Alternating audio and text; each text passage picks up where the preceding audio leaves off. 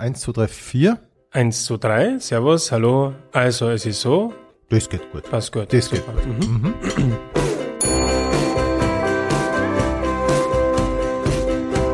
Pension Schöller.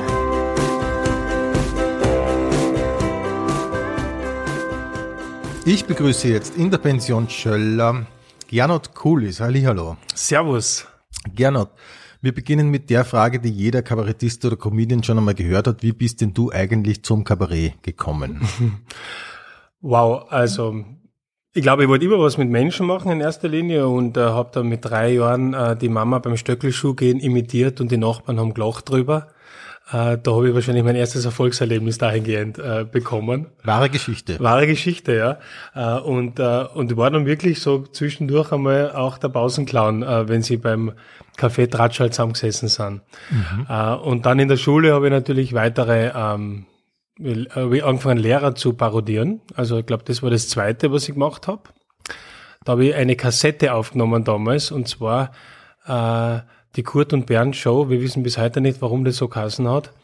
Äh, und da haben wir das versteckte Mikro äh, vom Direktorenzimmer zum Beispiel äh, als Rubrik gehabt und ich habe dann im Zuge dessen die Lehrer parodiert und imitiert und das haben wir dann im Internat verkauft, sowohl bei Schülern als auch bei Lehrern. Ah, und die Lehrer haben, haben das mögen?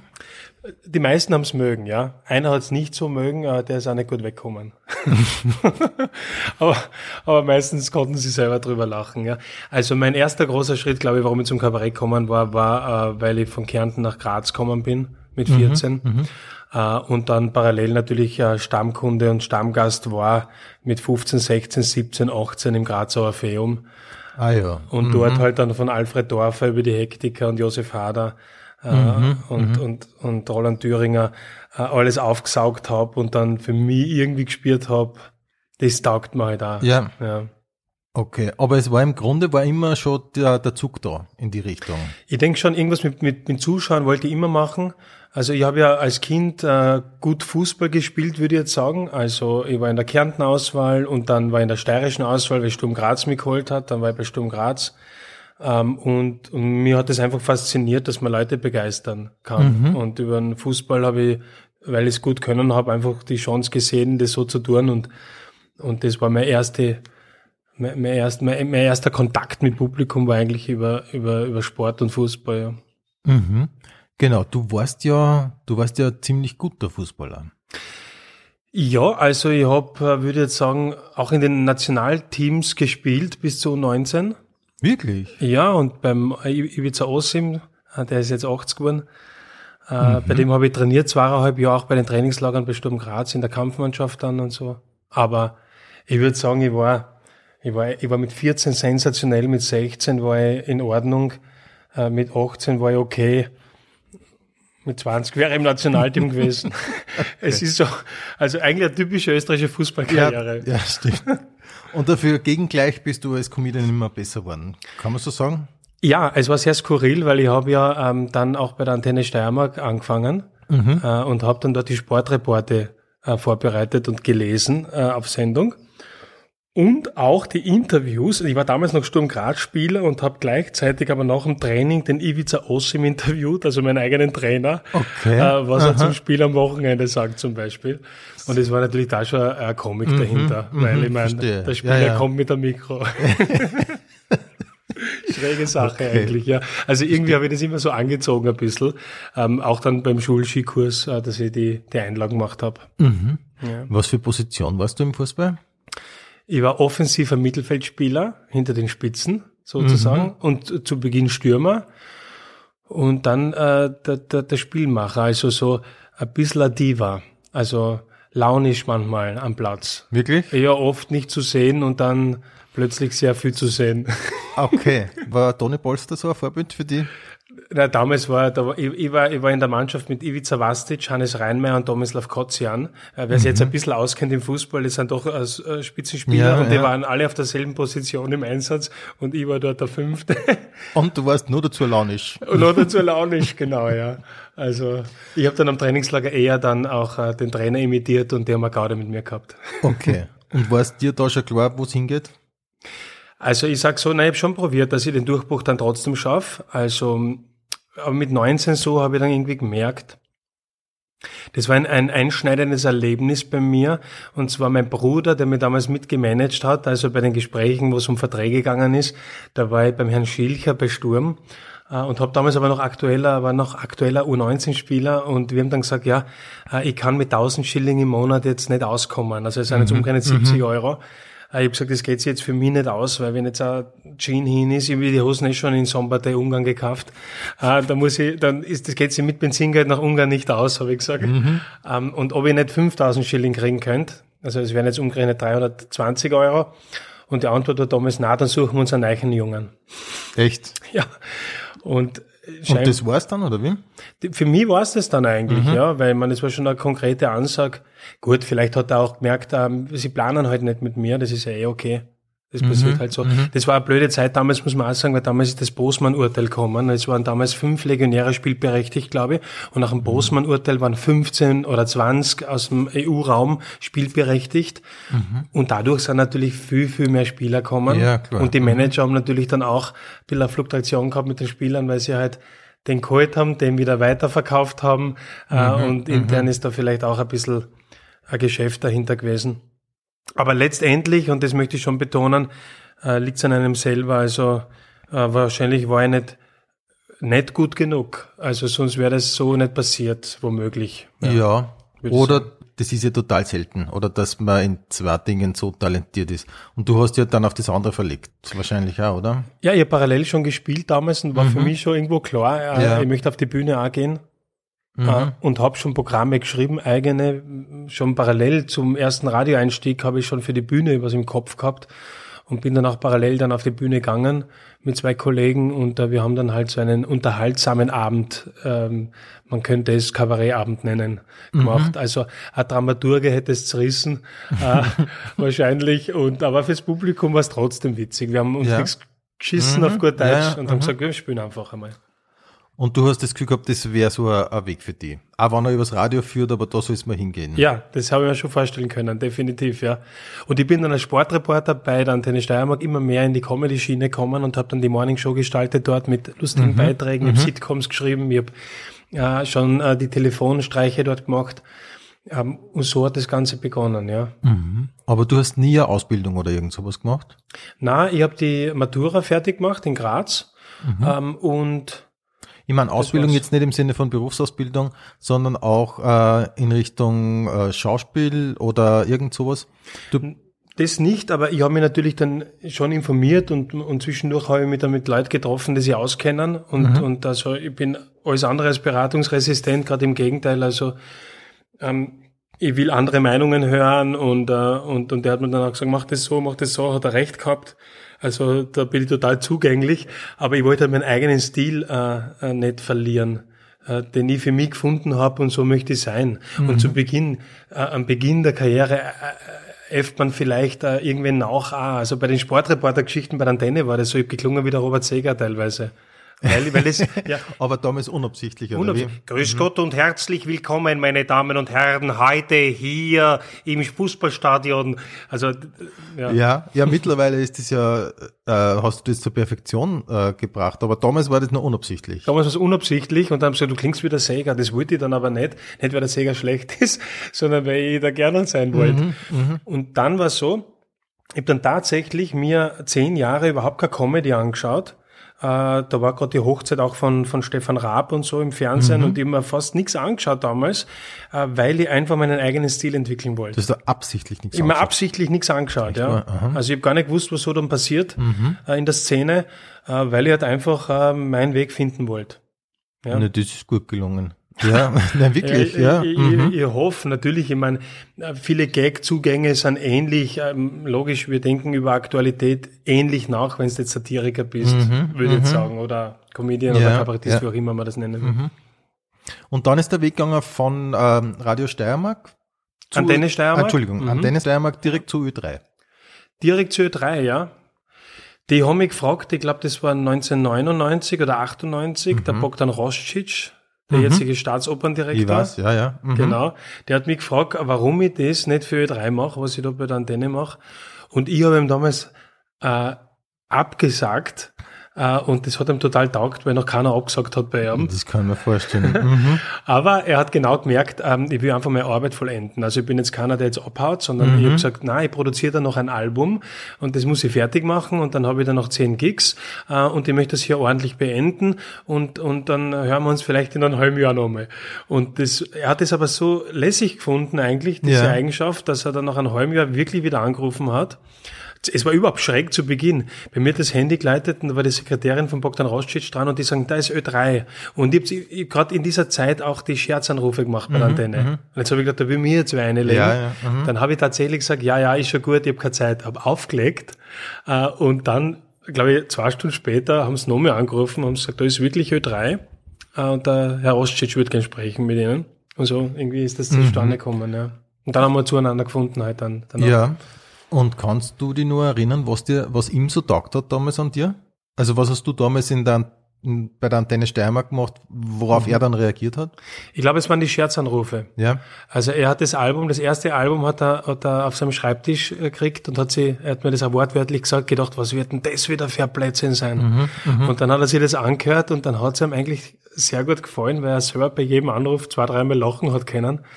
Mhm. Und ab mhm. dem Zeitpunkt war für ihn klar, der muss eigentlich her. Cool, sehr cool. Mhm. Und für mich war es einfach damals, wenn man jung ist, ich meine, man denkt ja nicht so strategisch oder so, sondern mhm. für mich war es eine, eine, notwendige Veränderung. Jetzt passt, dass ich auch von Graz einmal nach Wien komme äh, und den nächsten Schritt mache. Mhm. Ob der jetzt viel besser ist als der andere, habe ich mir gar nicht so überlegt, sondern ich habe es einfach gespürt, das wird funktionieren. Mhm. Ähm, und dann habe ich es gemacht. Wie ein Fußballtransfer. ja, man mhm. spürt es, genau. Mhm. Und irgendwann sagt man, man muss sich ein bisschen verändern. Also so könnte es weitergehen. Und mhm. äh, ich war selten in Wien natürlich vorher. Also mhm. ich, ich, war, ich, war, ich war nicht einmal bis 14 in Graz. Ich habe den Jakominiplatz in Graz gar nicht gekannt. Wirklich? Ja, und bin dann raus ins Internat. Äh, meine Mutter hat das mit dem Vater alles organisiert und mein Bruder und da war ich mhm. dort. Am Wochenende mhm. habe ich geschlafen bei einer Familie. Der Sohn hat auch bei Sturm gespielt. Da waren wir in so einem Einfamilienhaus und haben dort halt unsere Geschichten gemacht. Ja. Aber das heißt, du warst immer schon sehr fokussiert dann eigentlich auch. Das war immer, wenn ich was gemacht habe, dann halt ja. immer mit voller Inbrunst. Ja. Okay. okay. Ich sage deswegen so mhm. wenig zu, weil man so viel zusagt, dann kann man nicht alles hundertprozentig machen und dann, ah, mhm. dann mag ich das nicht tun. Mhm. Und dann äh, bei Ö3, da, da warst du ja, glaube ich, bis vor ein paar Jahren, glaube ich, noch, oder? Ja, ich bin jetzt regelmäßig trotzdem äh, mhm. noch dort, aber ich bin ja, jetzt ja, genau. vertraglich, genau. bin ich freier Mitarbeiter genau. und mhm. liefere was ab und dann äh, entscheidet sozusagen jetzt äh, vom Regulativ her Ö3, mhm. ob sie die Geschichte haben wollen. Mhm. Äh, und ja, nachdem ich halt dort eingespielt bin, natürlich ähm, mhm. habe ich da eine hohe Quote, dass das, was ich dann liefere, auch dort passt. Ja, klar. Das ist klar. Aber ich habe mich dazu entschieden, weil ich einfach auf Tournee war und wenn ich 120 Mal im Jahr spiele, dann kann ich halt nicht als Fixangestellter äh, von Linz in der Nacht noch zurückfahren mhm. und in der Früh bei der Sitzung sitzen. Ja. Jetzt, ja, ich ich sage es jetzt mhm. ganz einfach, ja, sicher, aber so mhm. ist es. Und dann habe ich gesagt, nein, das geht nicht mehr. Und wir einigen uns auf, äh, auf eine freie Mitarbeiterbasis, aber trotzdem bin ich natürlich äh, äh, immer wieder drin und mache Sachen. So. Mhm, mhm. Und hast du da das Tagesprogramm mitgestaltet zum ja, Teil? Ah, genau, für den Wecker gleich von Anfang an, ab 2000. Und damals war ja das eine, eine Wahnsinnsabteilung zu Beginn. Äh, 2000 bis 2005 waren wir, waren wir glaube ich, 15 äh, Programmgestalter, die auch äh, Comedy-Stimmen waren und Comedy geschrieben haben und Kabarett mhm. gemacht haben. Also vom, vom Fred Schreiber bis äh, Oliver Bayer äh, über, über äh, Gregor Barzal, super Comedy-Autor, Rolf Lehmann von den Comedy-Hirten, der Christian Schwab. Mhm. Also es waren einfach äh, äh, professionelle, hochprofessionelle Schreiber. Mhm. Und Darbieter, ja. Ah ja, okay. Der Fred Schreiber war dann später noch mein Chef bei FM4. Ja, schau, ja, Wahnsinn, genau, ja. ja. Sendung genau. ohne Namen hat er dann genau, auch im ORF genau. gehabt. Mhm. Ja, großartig, ja. Der mhm. hat den Fred Kombüs damals gehabt. Ah ja, richtig, genau, genau. genau. genau. Mhm. Super Rubrik. Ja. Und wie ist bei dir dann sozusagen der Entschluss äh, gereift, dass du auf die Bühne willst? Ähm, wie ich gekommen bin, habe ich schon gemerkt, da können so viele Leute Stimmen imitieren und ich kann das auch. Und ich habe im Hinterkopf immer gehabt, wir müssen zu viert auf die Bühne. Es war damals auch die Nachfrage vielleicht nach einer Gruppe mhm. äh, gegeben, weil, weil es äh, hat sich da in dem Segment wenig getan und ich habe dann gesagt, okay, äh, gründen wir eine Gruppe, da war der Peter Meutzi dabei, mit ihm habe ich das Ganze vorangetrieben, dann der Rolf Lehmann, ähm, die Marion Petritsch, aus Graz. Dann war noch der Herbert Haider dabei äh, und ich, ja, mhm. Sie haben vergessen. Das waren alle Comedy-Hirten damals, mhm. haben das Comedy-Hirten okay. genannt, ja. Ähm, mhm. Wir haben das Comedy-Hirten genannt damals, warum auch immer. das, das, ist eine gute Frage, das habe ich mir schon ein paar Mal gedacht, warum eigentlich? Es war so ein Bruch, die, die Hüter der Comedy, die Comedy-Hirten. Ach so, ich, echt? Ich, ich, ich, weiß es selber nicht genau, also mhm. ich glaube, wir haben, wir haben keinen passenden Namen gefunden und mhm. dann war Comedy-Hirten noch irgendwie das, wo nichts dagegen spricht. Das wird ja, ja dann oft. Oft wird es ja dann, in so Kollektiven wird es ja dann oft das, wo niemand was dagegen hat. Ja, genau. Ich, ich würde sagen, so war's. Also, weißt du, wie nennst du Gruppe, die jetzt, wo jetzt jeder 20 äh, Stimmen imitieren kann, äh, die Doppelgänger langweilig. Äh, es, mhm. aber ich glaube, die Fantastischen Vier, die werden sich jetzt zu Beginn gedacht haben, ich weiß nicht so recht, ja. wir sind die Fantastischen Vier.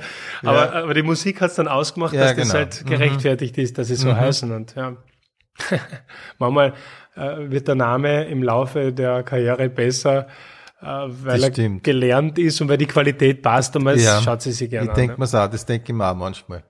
Red Hot Chili Peppers denke ich mir oft. Das ist ja so ein Name, oder? Das ist eigentlich kein guter Bandname, aber Na, die Band ist halt sehr gut. Ja, genau, das glaube ich gibt's wirklich. U2 sagst du ja, okay. Stimmt, ja. Stell dir vor, jetzt die Geschichte drehen wir zurück und dann sitzen die zusammen, wir heißen U2, benannt nach dem Bomber. Oder was das war, ich glaube, das war ein Flugzeug. ja, stimmt. Mhm.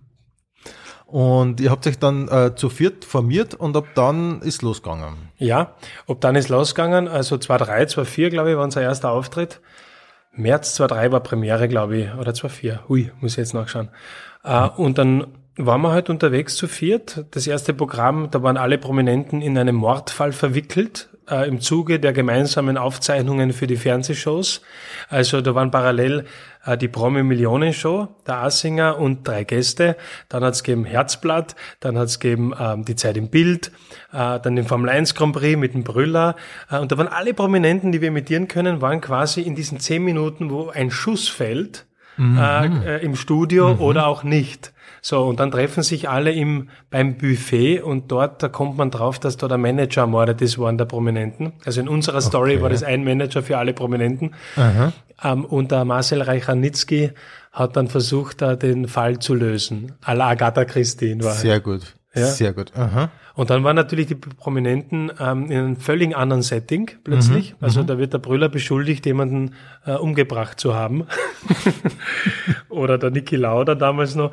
Oder Hans Krankl oder Armin Assinger, wie auch immer. Und die haben dann äh, äh die Alibis. Und die mhm. Alibis waren dann immer dieser 10 Minuten Ausschnitt, wo der Schuss gefallen ist, haben wir dann ähm, die Sendung parodiert.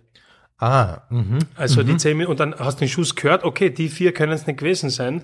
Weil die waren den, auf Sendung. Genau, und der Ranitzky hat einen nach dem anderen hat er dann mhm. ähm, mhm. verhört und es ist dann immer weniger geworden. Ah ja, aber jetzt kann man schon spoilern. Wer war es im Endeffekt? Im Endeffekt, es war ein, ein, ein, im Endeffekt war es ein halboffenes Ende, weil es hat noch eine fiktive Figur mitgespielt, das war der Professor Kaiser damals. Mhm. Äh, und äh, das Allerlustigste war, also jeder hat ein Alibi zum Beispiel oder ein Motiv, sagen wir so. Jeder hat ein Motiv. Alibi ist falsch. Ähm, Motiv und zwar zum Beispiel hat der Krankel gestanden, dass es Cordoba nie gegeben hat. Das ah, hat nur der mhm. Eddie Finger frei erfunden. und das hat der Eddie Finger, also das hat der Manager gewusst. Ah, okay. Und, und dann hat die Gerda Rogers gesagt, sie schreibt eigentlich die Horoskope aus der Kronenzeitung von der Frau Helga ab. Das hat der Manager gewusst. Also so waren die Motive ah, verteilt okay. mhm. mit Open Ende. Aber das Allerlustigste war, der OF hat dann äh, äh, die Geschichte ausgestrahlt und weil du gefragt hast nach dem Täter, der ORF hat es tatsächlich dann zusammengebracht, weil sie gekürzt haben, dass sie die letzten zehn Minuten gestrichen haben. Gestrichen haben ja. das heißt, man hat es nie erfahren dann, wenn man es über ORF gesehen hat. Nein, da war das, am okay. Ende war, war geschnitten. Und dann hast du irgendwann einmal, das habe ich jetzt in der Vorbereitung, habe ich ein Interview gesehen, da hast du gesagt, du hast irgendwann einmal geistige Platzangst bekommen dann bei den Comedy-Hirten. Weil so viele Stimmen gleichzeitig auf der Bühne waren, dass du dir dann gedacht hast, ähm, eigentlich geht es sich mit deine 20 aus, Abend oder so. Stimmt das? Ähm, Teilweise stimmt's, es ist eine mhm. lustige Formulierung jetzt natürlich. Aber ich glaube, wenn man jetzt zwei Programme lang, das zweite Programm war ferngestört, der mhm. Fernseher geht in eine Selbsthilfegruppe, der Herbert, man spricht ja den Fernseher im Spot, hallo, ja, genau. ich bin's, dein mhm. Fernseher, äh, und, und, und reklamiert das schlechte Programm. Mhm. Und da haben wir auch wieder das mhm. Programm natürlich dann parodiert. Aber ich glaube, wenn man dann äh, so acht Jahre unterwegs ist, ähm, ja, dann hat halt der eine oder andere dann vielleicht andere Interessen. Also ich war für Solo gar nicht bereit vor 30, für mich jetzt gefühlt. Ähm, bin da ein Spätstarter. Also irgendwann habe ich das aber gespürt und habe gesagt, ich möchte gerne Solo probieren. Aber das war auch der Grund, weil äh, die, die jeder Einzelne der Gruppe auch andere Berufe äh, im normalen Leben hat. Und ähm, ich halt Profis, ich wollte halt durch und durch Comedian werden und Kabarettist mhm, werden. Und mhm. das ist mein Hauptberuf und es gibt nichts mehr nebenbei.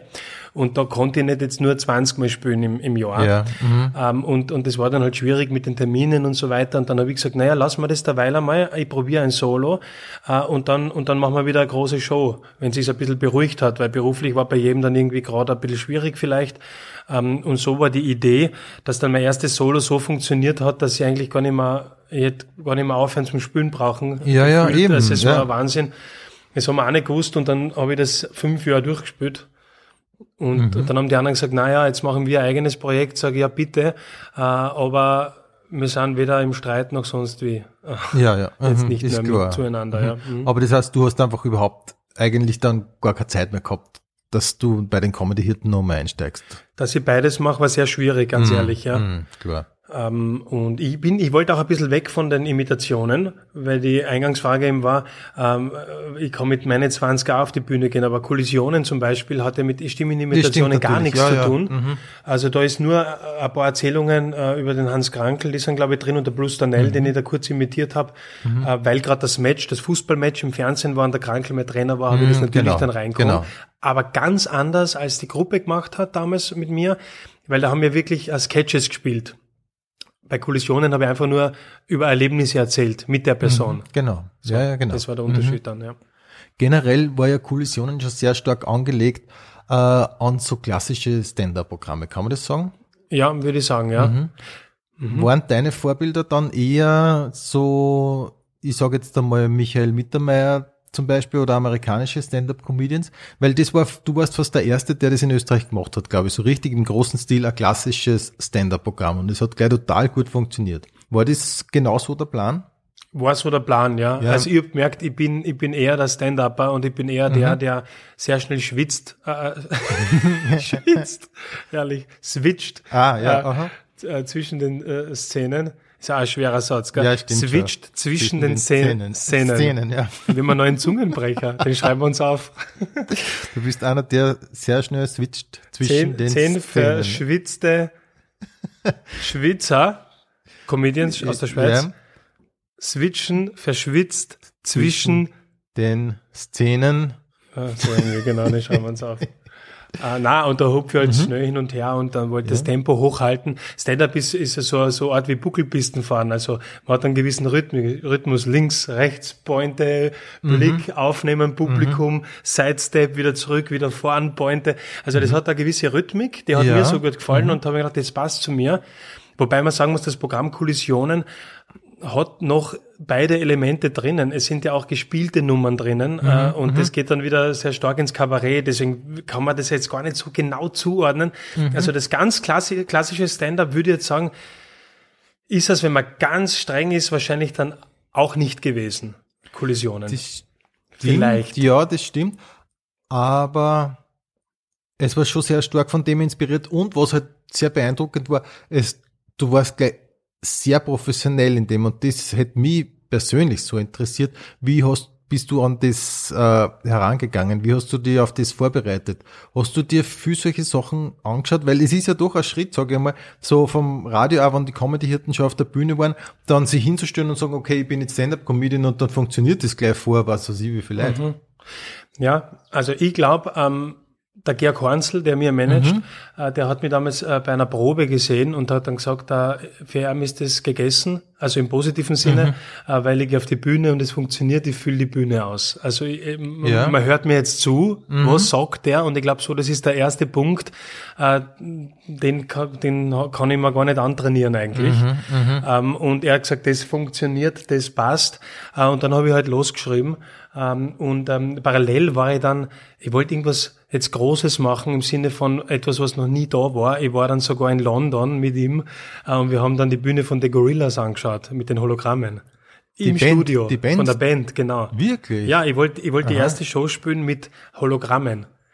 Aha. Und es war ganz eine nette Idee und zwar mhm. äh, die Hologramme, das ist ja wirklich fantastisch, du projizierst alles rauf, du kannst dann zum Beispiel im Simpson-Film mitspielen, äh, du kannst bei der Titanic wirklich mitspielen äh, und dich einbauen Aha. in den Dialog Aha. Und daraus wollte ich, ich wollte dann wieder raus switchen switchen äh, und äh, dann das Stand-up weiterspielen und dann wieder in die Szene rein. Das wäre ein völlig anderes Programm geworden als Kollisionen und wir waren extra dort und haben das angeschaut. Wir waren so mhm. begeistert, dass wir sogar die Bühne äh, noch Schwächert geholt haben, äh, damit wir sehen, wie schaut's aus, wenn das auf einer österreichischen Bühne oben steht mhm. und nicht im okay. Studio dort und sind draufgekommen, funktioniert eigentlich gar nicht. Weil? Das kannst du spielen in einem Raum, der genau auf das abgestimmt ist und da spielst 30 Mal hintereinander, aber auf Tour kannst du nicht gehen. Da wird mhm. eine Folie gespannt, die hat eine Tonne und wenn der Winkel aber vom Betrachter äh, mhm. zu zu stumpf ist, ja. äh, dann äh, siehst du das Hologramm nicht mehr richtig. Ah, okay, verstehe. Ja, naja, also, und eine Tonne, das muss man ja auch mal alles auf und ab fahren. Ja, die Folie mhm. hält nur für ein oder zwei Auftritte, da muss der neue Folie spannen. Okay, also Na, es war sehr Aha. aufwendig. Aber ja. gibt es das überhaupt irgendwo? Weil das habe ich noch nie gesehen. So wie es das du gerade beschrieben hast, das hätte ich noch nie gesehen. Nein, es, äh, wir haben auch recherchiert, es gibt in Las Vegas also so, so was ähnliches, aber das ist jetzt nicht klassisches Stand-up, das ist ganz was anderes. Mhm. Auch. Das wäre ja auch was anderes worden. Und dann haben wir gesagt, na schau, ich schreibe jetzt den Text fertig, das ist viel wichtiger. Und dann gehe einfach auf die Bühne und, und bin da. Ja. Und, und wenn das passt, dann schauen wir, was wir im Hintergrund machen. Und dann ist es mhm. letztlich diese LED geworden, äh, die Licht ausstrahlt und die zwischendurch die Stimmung verbessert und wo ein gewisses Bühnenbild entstehen kann, ohne dass man auf und abbaut, sondern einfach hinten, ich erzähle eine Tauchnummer in Kollisionen, einfach hinten eine Nummer hat, wo ein Schiff angerissen ist und Wasser und du, du tauchst plötzlich ab mhm. und bist in der Szene genau. drinnen, ja. Und, und für Musik, die Musik habe ich mal komponieren lassen, damals vom Oliver Welter. Ja. Ja, und vom Herwig, ähm, echt, von Naked, von Naked Lunch. Lunch. Die kenne ich. Mhm. Mhm. Die haben meine Musik komponiert damals. Echt? War das so? Ah, witzig. Ja. Mhm. Die sind ja auch Kärntner. Die sind auch Kärntner und äh, wir waren dann gemeinsam im Studio und die haben das fantastisch gemacht. Also ähm, das war schon so, dass ich gesagt habe, na, ich gehe ein bisschen einen anderen Weg, ich komponiere die Musik sogar selbst, ich will, dass mhm. das rockiger wird mhm. und, und dass es einfach ähm, was Eigenes ist, ja. Das habe ich, da habe ich mich schon bemüht, natürlich. Ja. Es ist letztendlich lustig oder nicht lustig, so, das ist eh klar. ja, das ist lustig. Aber weil du gesagt hast, du gehst auf die Bühne und du bist da. Bist du auf der Bühne jemand anderer als privat? Hast du das Gefühl, dass du äh, Bühnenfigur hast? Nicht wirklich. Na? Na. Also natürlich spielt man es da ein bisschen anders und übertreibt und, und erzählt das dann natürlich mit einer großen Begeisterung. Das ist eh klar. Privat schmeißt man halt zwischendurch irgend sowas hin. Das ist halt der Unterschied. Äh, das ist dann halt schon ein professionelles äh, Umfeld und ein mhm. professioneller Arbeitsplatz, wo die Lichter angehen, wo alles abgestimmt ist und natürlich nimmst du dann eine gewisse Form von Darbietung ein. Aber ich würde jetzt sagen, ich bin jetzt keine Figur auf der Bühne. Ja. Also das mhm. ist nicht, also wenn jetzt zum Beispiel bei Malf Beuer zum Beispiel weiß das Publikum lang hat, mhm, ist, mhm. ist, ist er wirklich so? Ja, ja. Und er ist ja, glaube ich, auch keine Figur, sondern der Alf ist ein übertreibt ja, ja. natürlich, mhm. ja. Aber da weiß man es nicht ganz genau. Ist der privat so oder ist er ganz mhm, anders? Mhm. Also ich bin kein Schauspieler und ich bin der Gernot Kullis auf der Bühne, wie er eigentlich zu 80 Prozent so ist wie da oben, würde ich jetzt sagen. Also wenn ich mir ja? jetzt beurteilen sollte. Und du fühlst dich wohl auf der Bühne? Sehr, ja. Ich mhm. fühle mich sehr wohl. Meine Frau hat immer gesagt, sie hat einmal dann in ähm, Kongress in Villach, war sie mit auf Tournee und dann hat sie rausgeschaut in den Kongress und der war komplett voll. Und dann hat sie Schweißhände gekriegt und hat gesagt, das ist ja Wahnsinn, wie kannst du da jetzt rausgehen? und die huck so halt hinten und ich habe nur gewartet, bis ich endlich raus darf. Cool. Also echt? das schon, ja. Äh, bist, echt, bist du so, hast du Lampenfieber? Ich würde es nicht Lampenfieber bezeichnen, ich bin so grundnervös. Ähm, ich habe halt mir angeeignet, je, je professioneller in der Vorbereitung bin, umso weniger nervös bin ich dann, wenn ich raus muss. Ah ja, ist das bei dir sozusagen wie in der Schule? Du bist gut vorbereitet und brauchst dich vor der Prüfung nicht fürchten. Ich so. denke, ich bin gut vorbereitet äh, und ich, deswegen traue ich mir auf der Bühne Sachen zwischendurch, die, die, die noch nie geschrieben worden sind, die gerade entstehen, weil ich halt auch weiß, ich, ich, weiß, wo der sichere Hafen ist und ich weiß, welche Nummer funktioniert mhm. und da kommen wir dann halt dort wieder hin. Verstehe. Das heißt, du hast so Improvisationsbögen, so kleine Exkurse drinnen? Immer, ja. Also auch, auch, auch regional gibt's Unterschiede. Wenn ich in Wien spiele, spiele ich anders als in Graz. Ich bin in Graz aufgewachsen. Mhm. Das heißt, in Graz zum Beispiel erzähle ich zu Beginn vielleicht drei, vier Geschichten, die ich nur in Graz erzähle. Ah ja. Oder, mhm. in, oder, in, oder in Kärnten zum Beispiel, ja. Äh, oder jetzt, weil ich so oft in Linz war, äh, ist da was entstanden. Mhm. Also das ist regional immer ein bisschen anders und äh, ich tue mir das auch immer an und schaue, was regional so passiert ist, worüber jetzt gerade die Leute alle reden dort und dann versuche ich vielleicht sogar eine kurze Nummer dazu zu schreiben, wenn ich die Zeit habe. Ah ja, okay. Also, äh, stößt du Unterschiede fest zwischen ähm, Regionen im Publikum? Oder sagen wir mal, ist, äh, sind die Vorstellungen bei dir anders tendenziell, wenn du über Land spielst oder in Wien oder in Städten? Ja, einen gewissen Unterschied kennt man ja und es ist definitiv so, dass in Wien natürlich äh, äh, es ganz viele Künstler gibt. Das mhm. heißt, das Publikum, das regelmäßig äh, in die Shows kommt, ist natürlich auch ein bisschen abgebrühter, mhm. äh, weil es einfach viele mhm. Sachen schon kennen ähm, und sind daher routinierter einfach, ja, würde ich jetzt sagen. Und wenn du da Routine hast, dann siehst du halt zwischendurch einmal drinnen und schaust, was da halt passiert mhm. und bist nicht gleich halt euphorisch. Wenn du jetzt zum Beispiel in die Turnhalle Birkfeld kommst, zum Beispiel, wo halt weniger stattfindet, was das Kabarett angeht, ja, dann ist dort die Vorfreude schon so groß, dass einfach die Atmosphäre schon mhm. vor der Show riesig mhm, ist. Mhm. Das ist vielleicht der Unterschied, aber generell würde ich sagen, dass es sich in Sachen Humor nicht viel unterscheidet. Ähm, die Regionalität macht es dann auch wieder ein bisschen aus, weil die Sprache ist dann oft, ist halt anders durch den Dialekt und dadurch entsteht eine Eigenheit einfach, äh, wie dort Pointen verkauft werden zum Beispiel. Mhm. Mundart verkaufst du Point ganz anders als auf Hochdeutsch. Ja. Und das merke ich dann in den Regionen, in den Einzelnen, dass das dann dort vielleicht auch so ist. Mhm. Und in Deutschland hast du, glaube ich, auch schon gespielt. Ja, vor Corona wollte ich zum ersten Mal in München das ein bisschen hochspielen, Kollisionen auf Bayerisch quasi, also, also mhm, eine mhm. bayerische Ausgabe von Kollisionen und der Deutsche. Äh, und leider Gottes äh, konnten wir dann die Premiere im Lustspielhaus nicht machen. Ah ja. Mhm. Und deswegen habe ich dann, ja, da war es das wieder ad acta gelegt, ja. ja. Also wir haben, glaube ich, zehn Termine abgesagt und es hat gut funktioniert. Die Probentermine waren super mhm. im Vereinsheim in München auch eine kleine, schöne Location. Und äh, die waren fantastisch, die Probetermine. Deswegen haben wir mhm. gesagt, ja, das, das wird funktionieren, das ist super. Die Österreicher mögen es eh so gern. Mhm. sind ja auch schon viele draußen, ja. die spielen und mhm. ja. Aber dazu, dazu ist es dann nicht mehr gekommen. Leider, mhm. nein. Okay. Schaut drum. Aber dafür ist dann was anderes gekommen bei dir, nämlich das Ministerium für Irrenweis. ja. Das ist, äh, wie soll man sagen, ist das äh, aus der Not geboren oder, oder eher eigentlich, war Corona für dich ein Glücksfall? Fragen wir mal so. Na, definitiv nicht.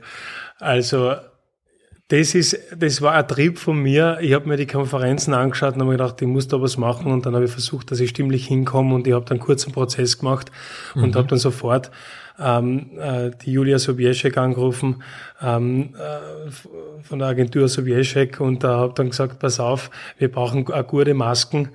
Äh, es muss eins zu eins so ausschauen. Ich schreibe den äh, Text mit dem Gregor äh, zum zu den Konferenzen, mhm. wir parodieren die und dann hat der Schmähhammer damit begonnen, also mhm, der Herr mhm. Nehammer als Karl Schmähhammer äh, und dann habe ich den äh, Rudi Warnschober gehabt. Dann ist der Bundesminister, der Heinz Spaßmann, dazugekommen. Äh, und dann letztendlich der Daniel Sattler mit dem Kurz. Ja, und wo hast du den Daniel Sattler kennengelernt? Der das Daniel, ist ja kongenial, kann man wirklich mal, dieses, das Wort wird so oft verwendet, aber in ja, dem Fall finde ich stimmt. Es, es, es flutscht, mhm. es passt ja, einfach super. der Daniel hat bei Ö3 den Kanzler imitiert aber wir haben nie Kontakt gehabt, weil ich ja nicht äh, drin bin täglich, äh, sondern ich habe das auch nur gehört im Radio. Denke ich mir, der ist aber gut. Also die Stimmenimitation ist ja wirklich mhm, fantastisch. Mhm. Und irgendwann einmal so, wo ich meine ersten drei Figuren ähm, im Bundesministerium für Irreres äh, bekannt gemacht habe, habe ich mir gedacht, jetzt brauche ich, wir brauchen den Bundeskanzler. Und ich hätte nie so hinbracht wie der Daniel. Ja, niemand, das ist der, der Beste, finde ich, äh, oder? Ich finde da, ja. Also ich würde sagen, mit fast mit Abstand. Mhm. Es ist, er ist Mhm. wirklich so eins zu eins. Äh, Ja. Das klingt fantastisch. Er schaut auch super aus im Ja, Kostüm. stimmt, ja. Also da passt wirklich alles. Mhm. Und äh, dann hat er gesagt, ja, freut sich, er ist sofort dabei. Und dann haben wir uns regelmäßig getroffen mit äh, immer, immer aktuellen Tests äh, vor der Aufzeichnung, weil da viele Mhm, geschrieben haben, mhm, seid ihr getestet? mhm. Ja klar, sind wir getestet, wenn wir im Studio stehen. Mhm. Ähm, und, und dann haben wir das so gemacht, ja. Und jetzt der, der Rest ist, glaube ich, wir können fast schon sagen, Geschichte oder zumindest 100.000 Klicks mindestens pro Video, oder? Ja, das war arg. Also wir haben einmal Aufrufe gehabt, glaube ich, auf Facebook 1,4 Millionen. Wirklich Ja, wahr? auf ein Video, ja. Also das, das war schon fein. Also ich will trotzdem, weil du gesagt hast, aus der Not ist es entstanden, das stimmt schon. Äh, weil ich natürlich, wenn ich jetzt vier, fünf Mal spiele in der Woche, hätte ich es wahrscheinlich so nicht umgesetzt für online. Da habe ich ja keine Zeit dafür gehabt. Ja. Ähm, aber mit den Videos selber natürlich, ähm, es war ein Spaß und ich glaube, dass viele Leute einen Spaß dann gehabt haben in der Zeit, wo wenig Spaß war. Erstens deswegen habe ich es gemacht. Zweitens natürlich äh, auch für mich, dass ich was mache. Ähm, und ansonsten gibt man eher viel Geld aus, wenn man so ein Video macht, als dass man was reinholt.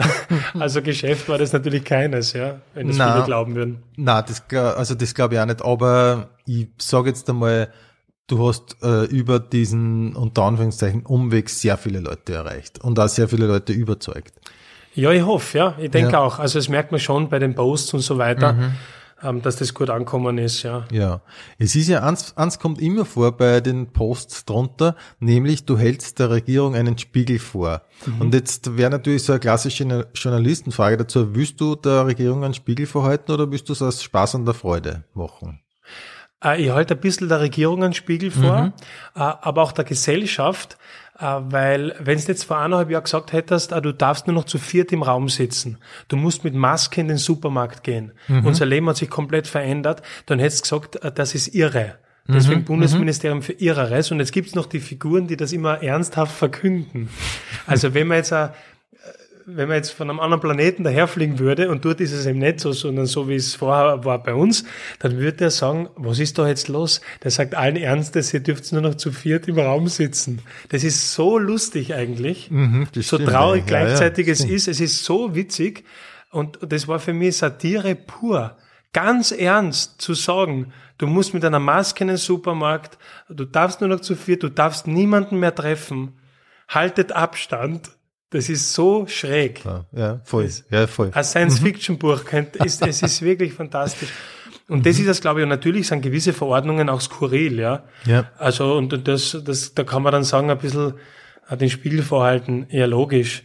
Ich meine, wenn, wenn ich zum Beispiel äh, äh, äh, im Restaurant draußen sitzen darf, im Felden war so zum Beispiel, und dann, dann gehst du am Abend nach dem Essen auf der Straße alleine zum Auto und du musst dann dort die Masken aufsetzen und, und in der Gesellschaft aber nicht. Ja, genau. Ja, das ist dann lustig, Ja, da muss man was machen Eindeutig. draus, glaube ich. Ja. Mhm. Wenn du das Jahr 2020 in einem Satz beschreiben müsstest, wie würde der Satz lauten?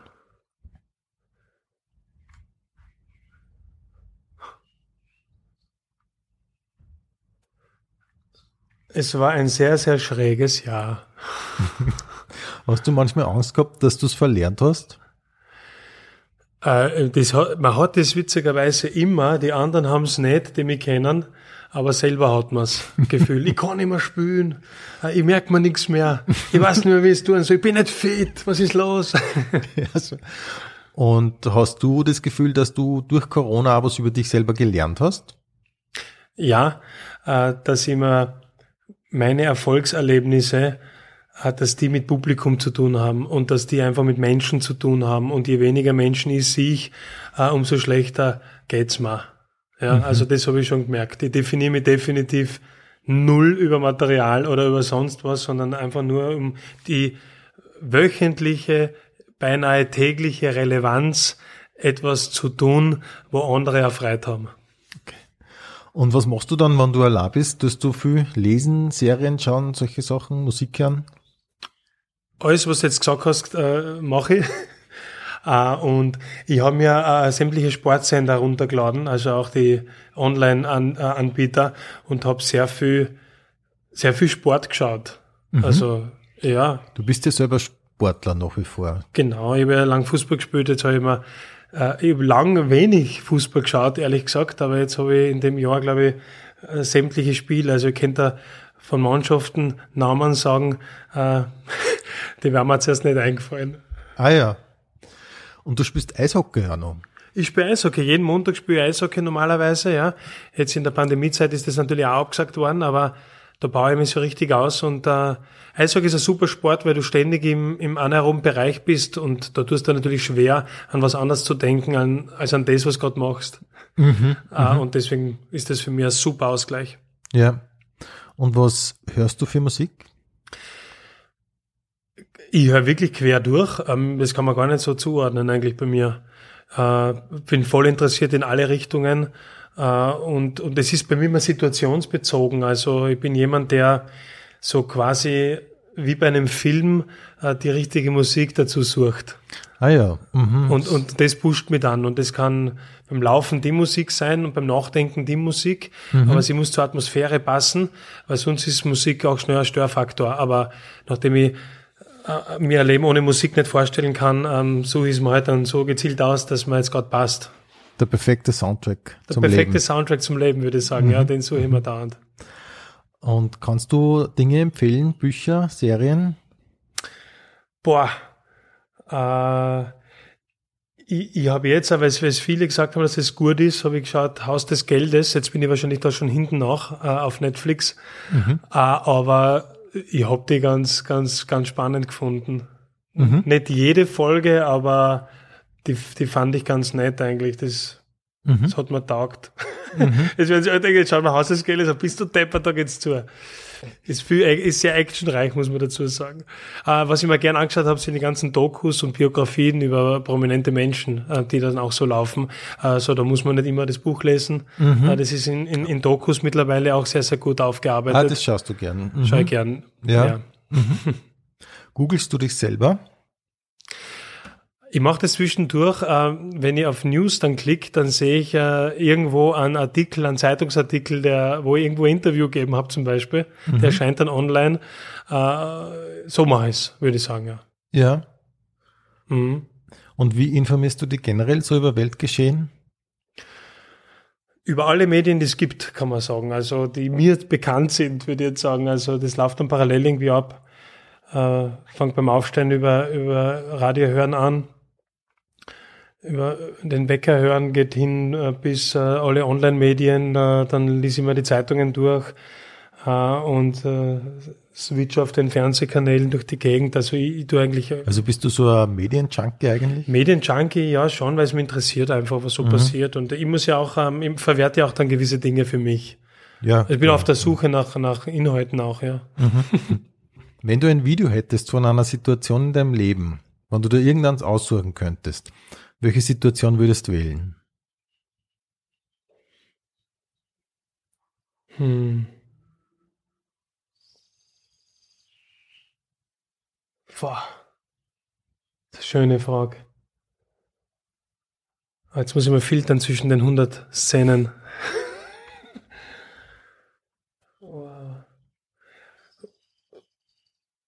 Wahrscheinlich äh, wir haben wirklich eine schöne Hochzeit gehabt. Und es war sehr emotional und schön. Äh, davon habe ich aber ein Video.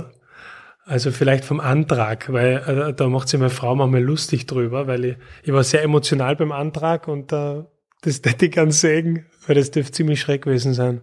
Ich war unglaublich aufgeregt. Komisch. Mhm. Da habe ich kein Video davon. Ne? Ja. Und wie, wie hast du den Antrag gemacht? Den Antrag habe ich so gemacht, dass ich ähm, eine Best-of-CD zusammengestellt habe, damals noch fürs Auto. So quasi ein, ein Warm-up äh, mit den Songs, die wir beide gern haben. Äh, und habe das einfach reingelegt und so, hey, der Song ist cool. Ah, der ist auch cool. Sag, ja, haben wir immer gehört und so. Und dann sind wir halt so durch die Stadt gefahren in Wien und, und da bin ich zu dem Café ausgefahren, wo wir uns das erste Mal äh, getroffen haben. Äh, und da drin habe ich den Antrag gemacht. Und das Geile war, das Kaffeehaus war leer. Es war nur ich drin dann mit ihr.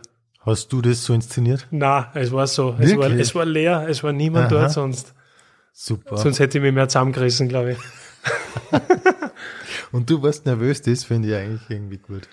Ja, weil, weil ich sehr wählerisch bin im Sinne von, äh, wenn ich Entscheidungen trifft, dann stehe ich total dazu und dann ist das für mich einfach äh, wirklich ein, ein Statement und ein Zeichen und, und sonst tue ich das nicht. Also ich mache keine Entscheidungen, weil ein anderer sagt, es wäre gut, sondern ich schätze es für mich halt ein. Äh, taugt's mir? Ist das ehrlich? Ist das gut? Ist das authentisch? Und wenn es mir taugt, dann, dann tue ich es und dann stehe ich auch drüber und mache mhm. das und ja, sowas. Und das war so eine Entscheidung fürs Leben, wo ich gesagt habe, ja, äh, das ist für mich ganz klar. Und es war eigentlich, wir waren ja vorher schon länger zusammen, das heißt, es war eigentlich gar nicht jetzt so, so wirklich wie, keine Ahnung, es, es, es fällt was vom Himmel aber auf einmal eine Entscheidung, sondern das war eigentlich eh äh, der logische Schritt für uns, weil wir dann auch Kinder gekriegt haben und so. Mhm. Apropos, wenn du einem kleinen Kind einen Rat mitgeben könntest, aber nur einen für den Rest des Lebens, was wäre das?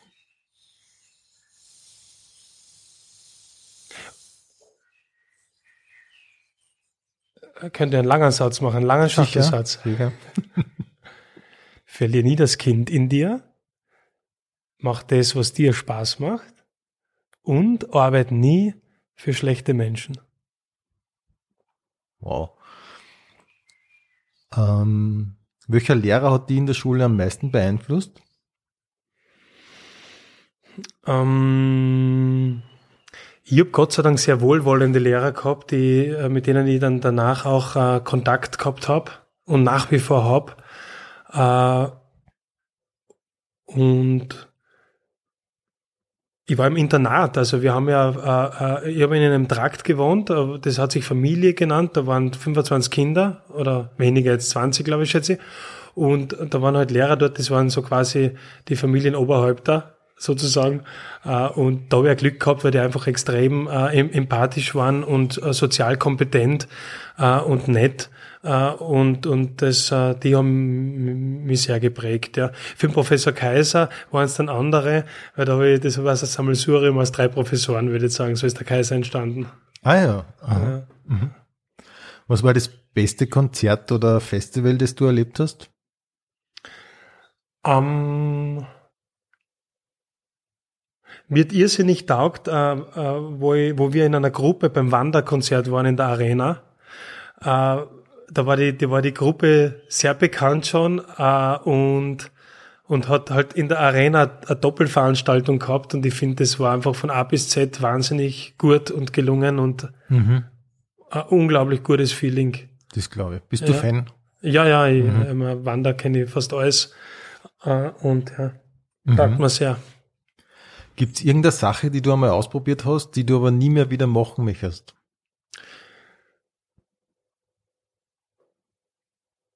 Ja,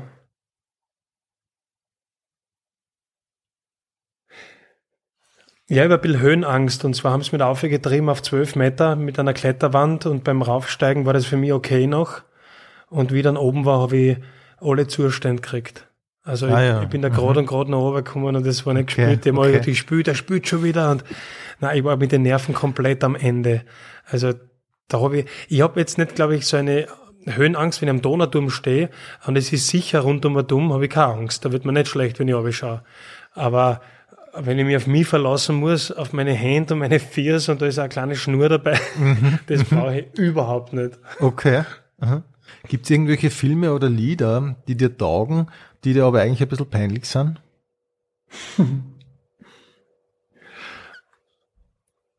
mm. Ja, als, als ähm,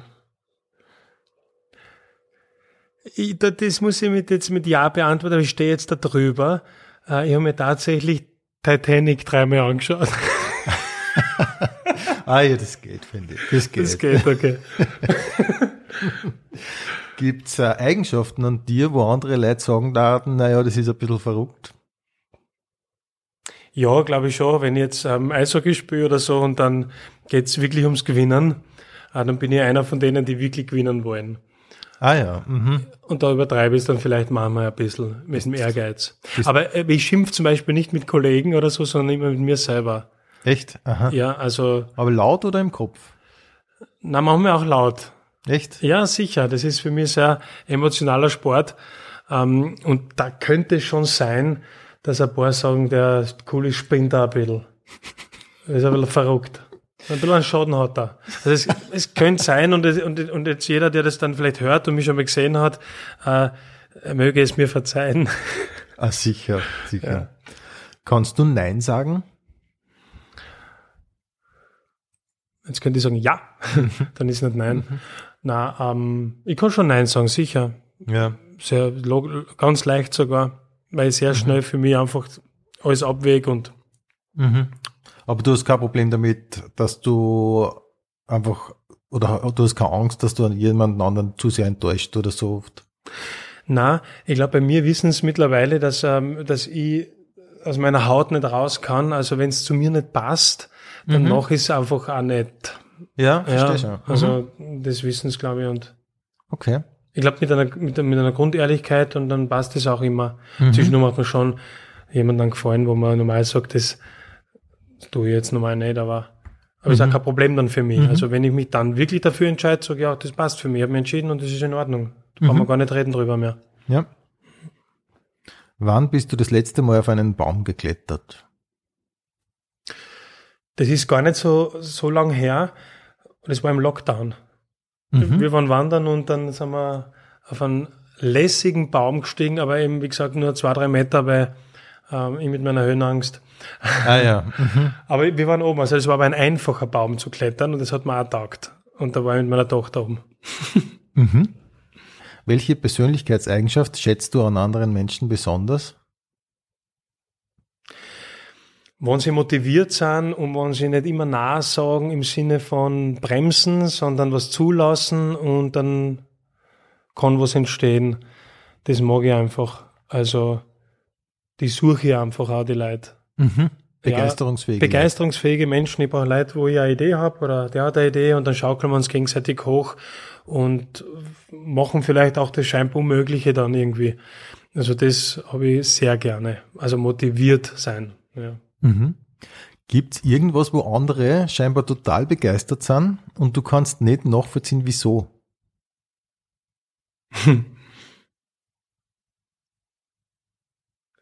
Ja, das, das kann sein. Also jetzt könnte ich sagen, privat ähm, entziehe ich mich dann der Begeisterung und man merkt es mir an. Ich versuche mhm. aber lang zu verstehen, warum der begeistert ist. Mhm. Und wenn dann einfach äh, der Mechanismus dahinter super ist oder es wahnsinnig gut ist oder Professor verstehe es auch für mich und dann verstehe ich die Begeisterung auch. Ja. Äh, wenn das nicht der Fall ist, dann sage ich, äh, gehen wir weiter. Lass mich in Ruhe. Okay. Wenn du für den Rest deines Lebens nur ein Outfit tragen dürftest, was wäre das? Das wäre tatsächlich ein wahrscheinlich Jean äh, und ein T-Shirt. Kein Hemd, glaube ich nicht. Eher Jean und T-Shirt und Sneakers, würde ich sagen. Mhm. Mhm. Kannst du als Künstler Schwächen in Stärken verwandeln und wann ja, welche? Das denke ich schon, ja. Also wichtig ist, dass man sich selbst einschätzen kann und wenn man das beherrscht, dann gelingt einem das andere auch. Also zu mir haben viele gesagt, was machst du in München zum Beispiel, was spielst du in Bayern, da kennt die keiner. Und dann habe ich natürlich nicht draußen so gespielt äh, wie der 50. Comedian aus Deutschland oder Kabarettist, sondern habe versucht halt die Schwäche zu einer Stärke zu machen, dass ich sie halt einweihe, wie es in Wien abläuft oder in Österreich abläuft. Und das wäre jetzt auch grundlegend eine Schwäche draußen. Aber es wird sehr schnell eine Stärke, wenn man es richtig macht. Mhm, ja. mhm. Ähm, Gibt es was, wo du glaubst, das denken andere über die, aber das stimmt eigentlich gar nicht?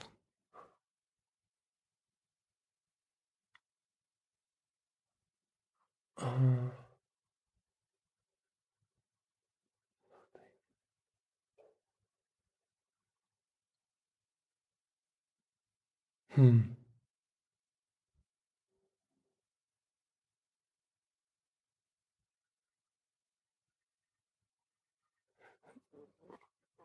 Ja, dass er viel Geld hat. okay. ähm, welche Orte tun dir besonders gut?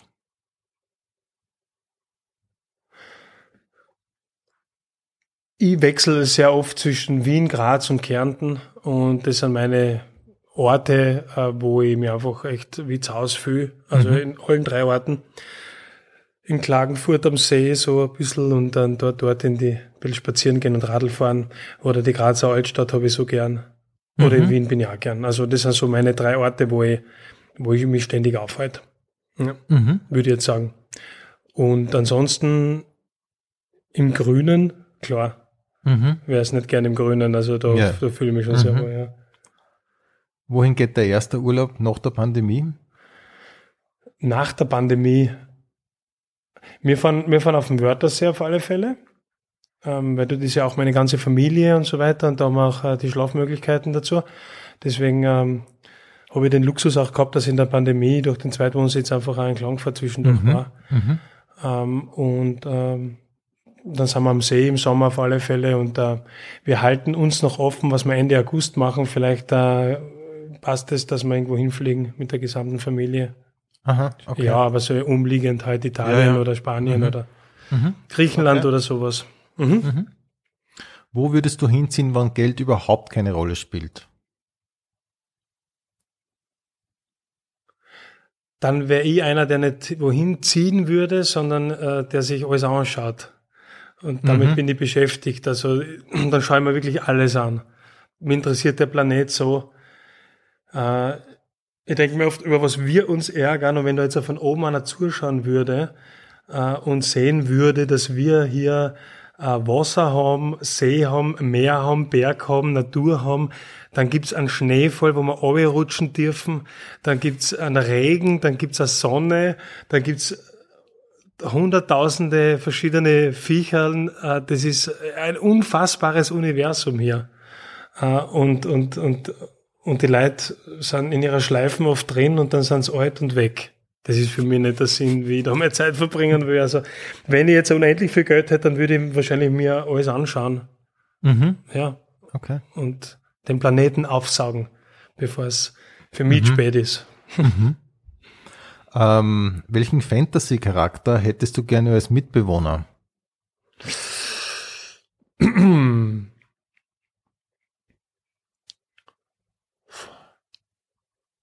wir nachdenken, was gibt es für Charaktere? Hm.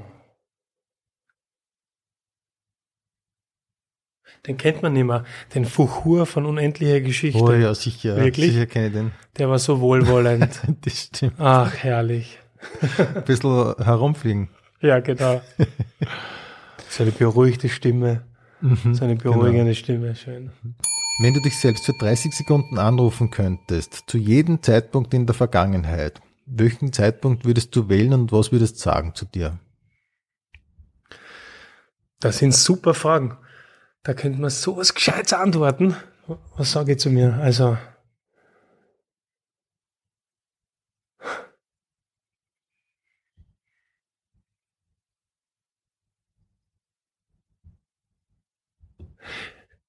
ich bin einmal übermüde draufgefahren von Rimini äh, und habe dann den Lignano-Stopp gemacht äh, und und wollte unten bleiben in der Nacht und, und mein Freund hat gesagt, nein, wir fahren heim und ich war aber der Autofahrer und ich habe gesagt, kaum nicht mehr, ich, bin, bin hin, wir fahren jetzt heim, jetzt ziehen wir durch, wir müssen heim. Ich sage, fahren wir morgen in der Früh, ich kann nicht mehr. Und dann sind wir gefahren und haben in Völkermarkt äh, die Leitschiene touchiert. Ah, okay. Also da würde ich mich gerne anrufen und sagen, vergiss dein Havara, äh, bleibst bitte in Lignano und Ruhe. Okay, mach ich. Gott sei Dank okay. nichts Großes passiert. Mhm. Gibt es irgendetwas, von dem du schon lange träumst, das du dir bis jetzt aber noch nicht getraut hast? Äh.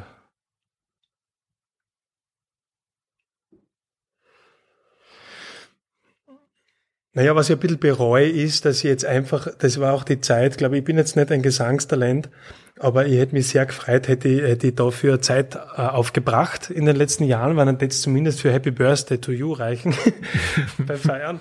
Aber das ist so, wo ich denke, ja, da hätte ich eigentlich, äh, und wenn ich das können würde, würde ich natürlich dann auch gerne mal einen Song schreiben und das machen. Also, aber ich werde mir wahrscheinlich nicht trauen, dass ich es mache. Meinst du singen jetzt generell? Ja, da fehlt einfach wahrscheinlich zu viel und da, da gibt's einfach so durch und durch Musiker und ähm, ich würde da nie natürlich in, in, in, in den Wettkampf gehen mit denen, aber für mich halt selber mhm. ja, wäre es mhm. interessant. Ich habe ja den Amadeus gewonnen für die beste Single des Jahres 2003. Mit dem Professor Kaiser damals, ja. Ja, und da waren alles Top-Musiker im, im, im Publikum und im Saal, äh, die den Preis da nicht gekriegt haben, sondern ich mit dem Professor Kaiser konnte natürlich nichts dafür, weil das war halt die meistverkaufte Single des Jahres damals. Und vor mir kriegt der Robbie Williams den Preis. und das ist eine gute Geschichte, ja, finde ich. Mhm. Und ich habe mir gedacht, ich meine, ich war ein bisschen schräg, dass Robbie Williams und Professor mhm. Kaiser einen selben Preis kriegen. Dann bin ich auf die Bühne gegangen und dann sage ich, sagen wir, sagen wir uns ehrlich, es ist schräg, dass Robbie Williams und Professor Kaiser einen selben Preis kriegen, weil, weil sagen wir uns ehrlich, was hat der Williams geleistet? und dadurch haben die halt hoffentlich meine Selbstironie dann auch erkannt. Mhm. Und ich habe dann auch gesagt, ja, dass das ja jeder Einzelne, der hier sitzt, äh, natürlich äh, insgesamt einen Amadeus mehr verdient hätte, weil er seit Jahren auch darauf hinarbeitet und jetzt kommt so ein Querschläger daher. Aber es hatte dann auch irgendwo die Berechtigung, weil es halt dem Publikum gefallen hat und es gar nicht so klein war und so weiter, aber natürlich, äh, ja, ist mhm. das, ist das äh, eine interessante Geschichte für mich damals gewesen. Ja, ja das glaube ich. Mhm. Aber ich glaube, die Kollegen haben das dann auch äh, super aufgenommen, ja, weil sie einfach ja. gemerkt haben, der macht das auch das Spaß. Ist, ist ja total gut, also voll sympathisch, so wenn man das so macht, finde ich, ja. Ja, das hat so sein müssen, glaube ich. Hast du eigentlich jemals einen Folgehit dann probiert? Ähm, wir haben einen Weihnachtssong äh, produziert, der hat geheißen Ho Ho Ho. Der war aber sehr für die kleineren, also ah, äh, mit, den, mit, den, kleineren Schülern und mhm. so weiter.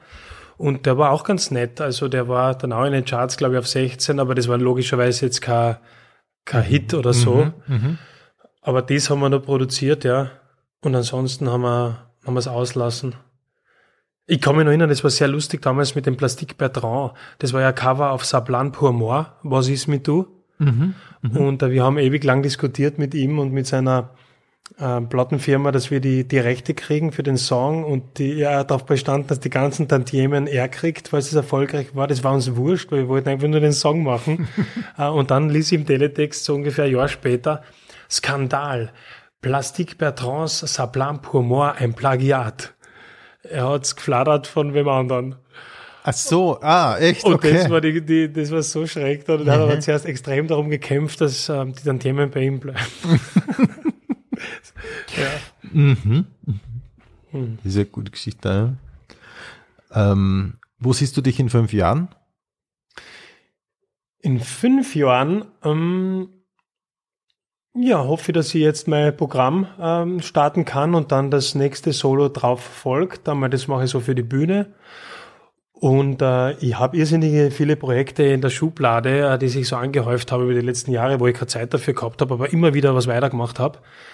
Ähm, das geht von einem Brettspiel hin, äh, das ich selbst einmal produzieren will. Das, das äh, möchte ich schon seitdem ich klein bin. Und das werde einfach für mich dann einmal machen. Ich glaube aber, dass es verdammt gut wird. Äh, und es geht darüber hinaus, dass ich sehr viele Drehbücher im Kopf habe für Filme und Serien und ah. die nebenbei immer entwickelt habe. Aber das wäre so ein nächster Schritt für die in die Richtung? Könnte sein, ja, mhm. wenn das passt. Und wenn ich sage, jetzt uh, habe ich einmal ein Jahr dafür die Zeit. Corona hat jetzt alles ein bisschen schon zerstört, weil man jetzt natürlich auch schauen muss, dass man dann wieder zurück uh, Fuß fasst und, und das wieder ein bisschen neu aufbaut, was man sich uh, vor Corona auf der Bühne schon erarbeitet hat. Mhm, mhm. da vergeht natürlich jetzt dann wieder ein bisschen eine Zeit, aber irgendwann einmal werde ich sowas machen und Würdest du gern selber spielen auch oder würdest du nur schreiben? Das weiß ich nicht genau, das kommt vielleicht auf die Rolle drauf an. Also ich glaube, ich bin jetzt nicht der klassische Schauspieler und werde nie sein, der jetzt in eine normale Rolle schlüpft. Das denke ich nicht. Aber, Aber ich kann mir vorstellen. da irgendwas auf dem Leib schreiben. Das glaube ich schon. Weil ich genau weiß, wo meine Stärken sind in, ja. in den Figuren oder im Typus. Ja. Mhm. Spannend. Das ist echt, finde ich echt spannend. Also, da, ich sage mal, das wird was. Kommt mir, kommt vor, so gefühlt jetzt. Danke. Also wenn es angeht, dann äh, mit äh, Begeisterung natürlich, ja. Mhm. Schauen wir. Glaubst du, dass die fünf, äh, glaubst du, dass die Welt in fünf Jahren ein besserer Ort ist oder ein schlechterer? in meiner Fantasie ist es ein besserer Ort als jetzt gerade, ja. Das denke ich auf alle Fälle und mhm. auf das hoffe ich. Wenn du zum jetzigen Zeitpunkt deine Memoiren schreiben würdest, wie würde das Buch heißen?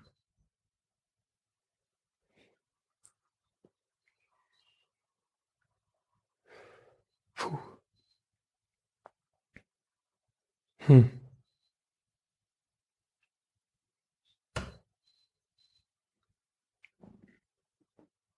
Am Grabstein weiß ich, was umstehen könnte. Der Callboy war sein täglich Brot, jetzt ist nicht nur die Leitung tot.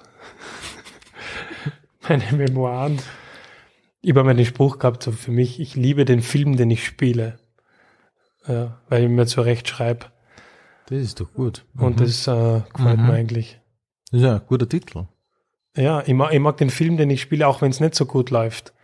Äh, weil in einem guten Film kommt es auch vor. Aber ich habe Mhm. selber in der Hand, es umzuschreiben wieder. Mhm. Ja. So vielleicht in die Richtung. Könnte es sein, ja. Mhm. Genau, dann sage ich an dieser Stelle vielen Dank Mhm. für deinen Besuch in der Pension Schöller. Ich schaue es. Dankeschön, hat mich gefreut. Ja, und wir kommen noch zu unserer abschließenden Rubrik, dem Pension Schöller. Frühstücksbuffet. Kaffee oder Tee. Kaffee, Sojamilch oder normale Milch. normale. Sojamilch, Mandelmilch, verstehst du wieso nicht? Wirklich, kein Bauer hat nur eine Mandel gemögt. Also Müsli oder Eierspeis. fast unentschieden Eierspeis. Okay. Comedy oder Kabarett.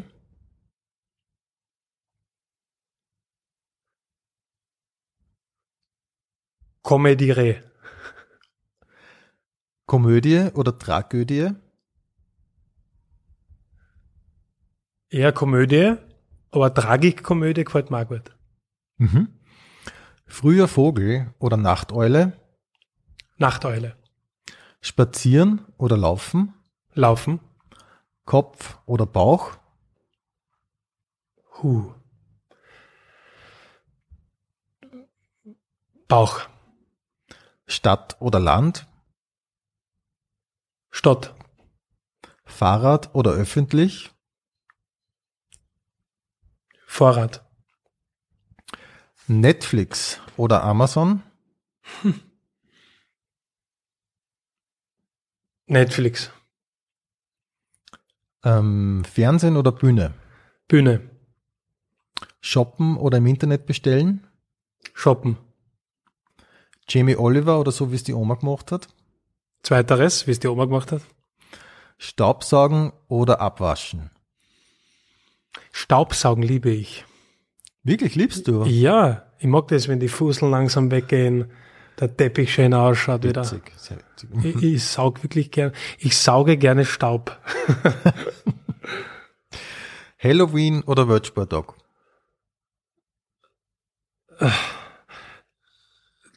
Dann doch lieber Halloween. Westautobahn oder Südautobahn. Südautobahn. Cowboy oder Indianer. Entschuldige, Südautobahn oder Westautobahn. Also Südautobahn fahre ich öfter, die Westautobahn ist ein bisschen äh, angenehmer zu fahren, weil mir kommt vor auf der Südautobahn, es gibt, glaube ich, keinen Moment, wo ich noch durchgefahren bin ohne Baustelle oder sonst was. Aber ich fahre viel Westautobahn und ich kann die beruhigen. Das ist halt genau dasselbe. Echt? Wirklich? Ja, ja. Wenn du in den Westen fährst, steht die Sonne immer so arg da am Abend. Ja, das stimmt da, genau. also das ist eher gefährlich. Ja. Cowboy oder Indianer? Ich habe mehr Cowboy gespielt als Indianer, glaube ich. Aber Cowboy oder Indianer. Also wenn, dann ist es ein guter Cowboy Mhm. in Bezug auf Indianer. Mhm. Mhm. Gedanken lesen können oder unsichtbar sein. Ich glaube, Gedanken lesen kann ich schon ein bisschen. Ich würde sagen, unsichtbar sein. Fliegen können oder unter Wasser atmen können. Eher fliegen können, obwohl ich ein Taucher bin. Äh, aber unter Wasser atmen, ich glaube, dass es äh, sehr begrenzt ist dann, äh, was man so sieht. Also man sieht sehr viel unter Wasser, aber irgendwann einmal, glaube ich, äh, war's das. Hast du alles gesehen nach, nach, Okay. nach einem Monat. Und Fliegen, Fliegen ist langfristig. ist langfristig und, und bringt mich wohin, weiter weg. Mhm. Duschen oder baden. Duschen. Aspirin oder Essigbatschal? Leider Aspirin bei mir. Ähm, Party oder zusammensetzen? Zusammensitzen. Kino oder Couch? Oh, ich gehe gerne ins Kino. Ja, Kino. Mhm. Chips oder Popcorn?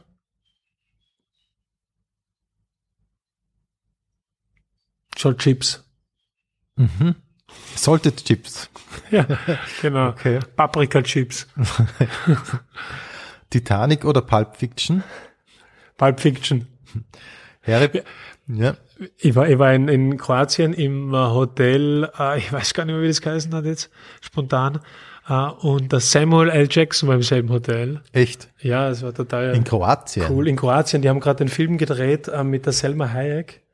Mhm. Im selben Hotel waren die. Und zwar die ganze Woche. Und es war natürlich äh, extrem cool, weil Samuel L. Jackson aus Pulp Fiction ist Mhm. Na natürlich klar. ein Hero. Na klar. Und irgendwann einmal so am dritten Tag äh, rennt er mit einem Pulp Fiction Leiberl herum. Ah, super. Und es war einfach cool. Und dann ist meine Frau hin und wollte ein Foto haben und sie jetzt dann kriegt. Und dann gehe ich hin und er sagt dann, na, die Frau hat eh eins gekriegt. so gut. Aber es war, er war trotzdem sympathisch. Ja, sicher. Naja, ich meine, Samuel L. Jackson ist schon einer der coolsten, glaube ich, Ja, Wahnsinn, oder? ja. Super Filme. Mhm. Super Typ. Mhm. Und die Frau hat, also klar, die Petra hat das Foto noch, na sicher. Ja, der hat das Foto noch, genau. Und die Selma Hayek hat da mit den Kindern von uns, mit unseren Kindern gespielt und so. Das war eigentlich sehr amikal und, und lässig. Sie haben da, glaube ich, irgendeinen so einen Actionfilm haben sie gedreht. Und zwar im äh, Mai haben sie eine, haben sie den Ort Wien abgesperrt Mhm. und daraus eine vorweihnachtliche Zeit äh, gemacht. Im Mai. Deppert? Das war Wahnsinn. Wahnsinn. Eine Lichterkette nach der, nach der anderen. Alles abgesperrt, also es war irgendwie, es war irgendwie skurril. Org. Ja, aber Aha. Ja, vor allem, dann, weiß ich nicht, haben sie da Kunstschnee wahrscheinlich dann braucht? das oder auch, ja, haben sie in einer Gassen gehabt. Echt? Mhm. Mhm. Harry Potter oder Herr der Ringe? Ja, ich sage jetzt Herr der Ringe, wobei mir jetzt im Film nicht alle Teile gefallen haben und äh, Buch habe ich leider Gottes nicht gelesen, Mhm. aber ich bleib beim Frodo. Okay, okay. Fußball oder Tennis? Äh, Fußball oder Tennis, klar Fußball, Ronaldo oder Messi?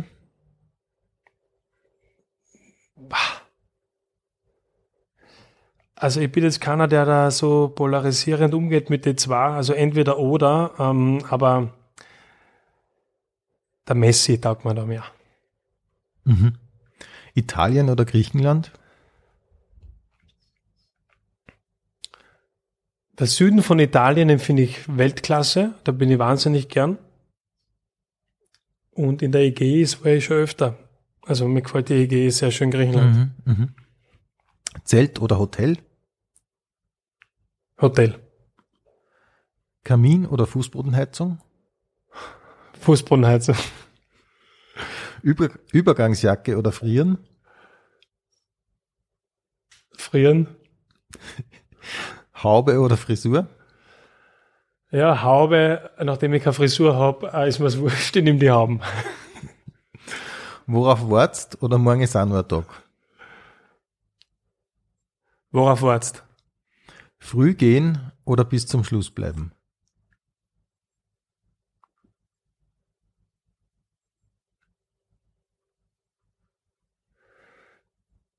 Bis zum Schluss bleiben. Servus, Baba oder auf Wiedersehen? Servus.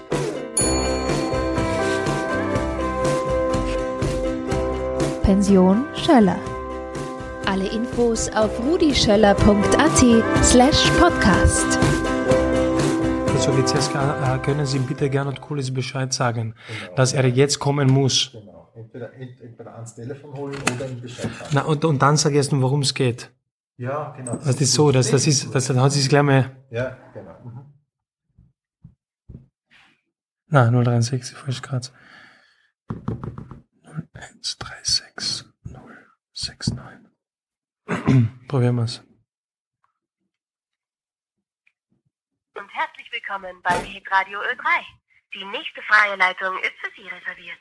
Bis dahin hören Sie unser aktuelles Programm.